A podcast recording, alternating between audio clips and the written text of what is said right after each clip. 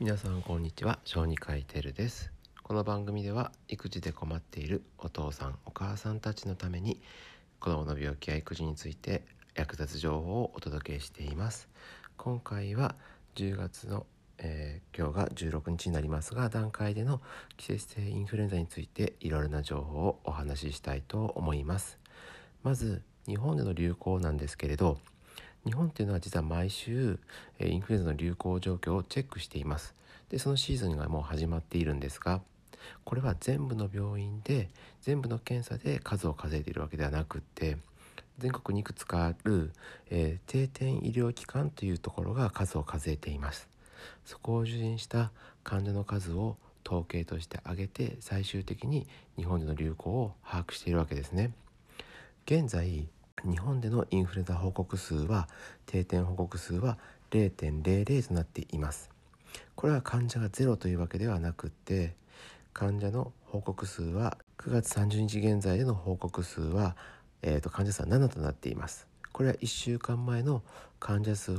の報告数4と比べるとほぼ変わりがないですね。でこの定点の報告数というのは患者の数を、まあ、その地域にある報告する医療機関の数で割ったことによって得られる数字ですなのでまだ数としては数字として出てきてないということになりますただ都道府県別で見ると和歌山県ですと0.04沖縄県で0.03高知県0.02新潟県0.01と少なからずありますが、まあ、まだまだ流行というロードの数には達していません。で今後このような数はどんどん増えていくことが予想されていきます。それでは世界の方はどうなっているかというとこれも WHO がいろいろと統計を取っているわけですね。で今回はこの2020年の10月12日時点での WHO から HO からのレポートの紹介をしてみようと思うんです。で、えー、今この世界の現状として例えば医療機関に行きたくても行けない人検査を行いたくても行えない人みたいに新型コロナウイルスの影響でいつもと違う検査状況になっているということは考えなければいけませんが、まあ、そうは言っても現状を把握するにはとても大事かと思います。で、まあ、WHO が言っていることは、えー、このコロナウイルス対策を行っていることによってインフルエンザの感染数が例年に比べて減っているだろうというふうに考えています。でじゃあ検査数がもう全然してないから見つからないんじゃないのって考えるかもしれませんが検査数はある程度増えてるみたいですだけど感染者数が予想よりも、えー、少ないというのが1個の国じゃなくってこれもいくつのいくつかの国から発表されていますまあつまりそういうのを考えると、えー、コロナウイルス対策さ日本で言うと3密を避けるみたいなことマスク手洗いが効果を、えー、表しているというふうに考えられますよね。じゃあ国ごとで今どうなっているかというとまず暖かい地域を、まあ、南半球と北半球で比較してみたところ、まあ、例年よりも、まあ、少ない感染者数になっているということがもう分かっています。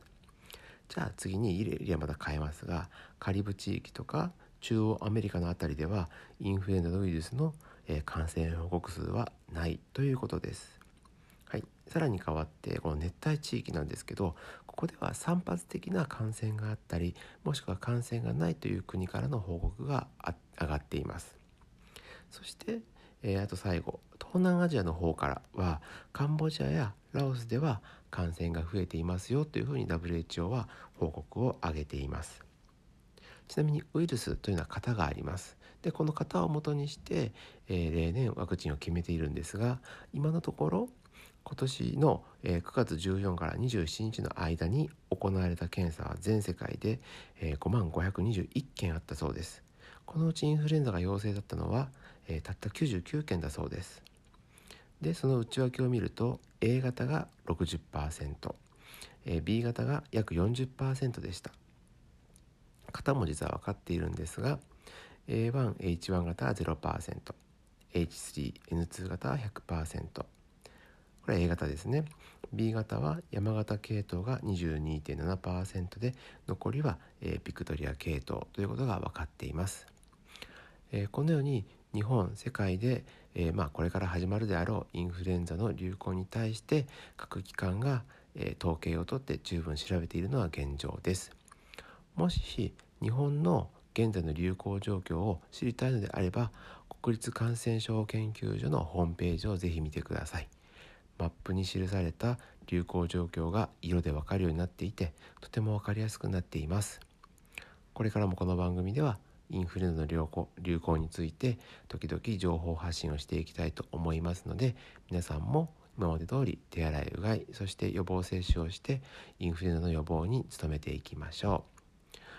えー、この番組ではこのような感染症以外にも育児に役立つ情報を今後もお話ししていきます。それではまた次回の放送でお会いしましょう。以上、小児科医テルでした。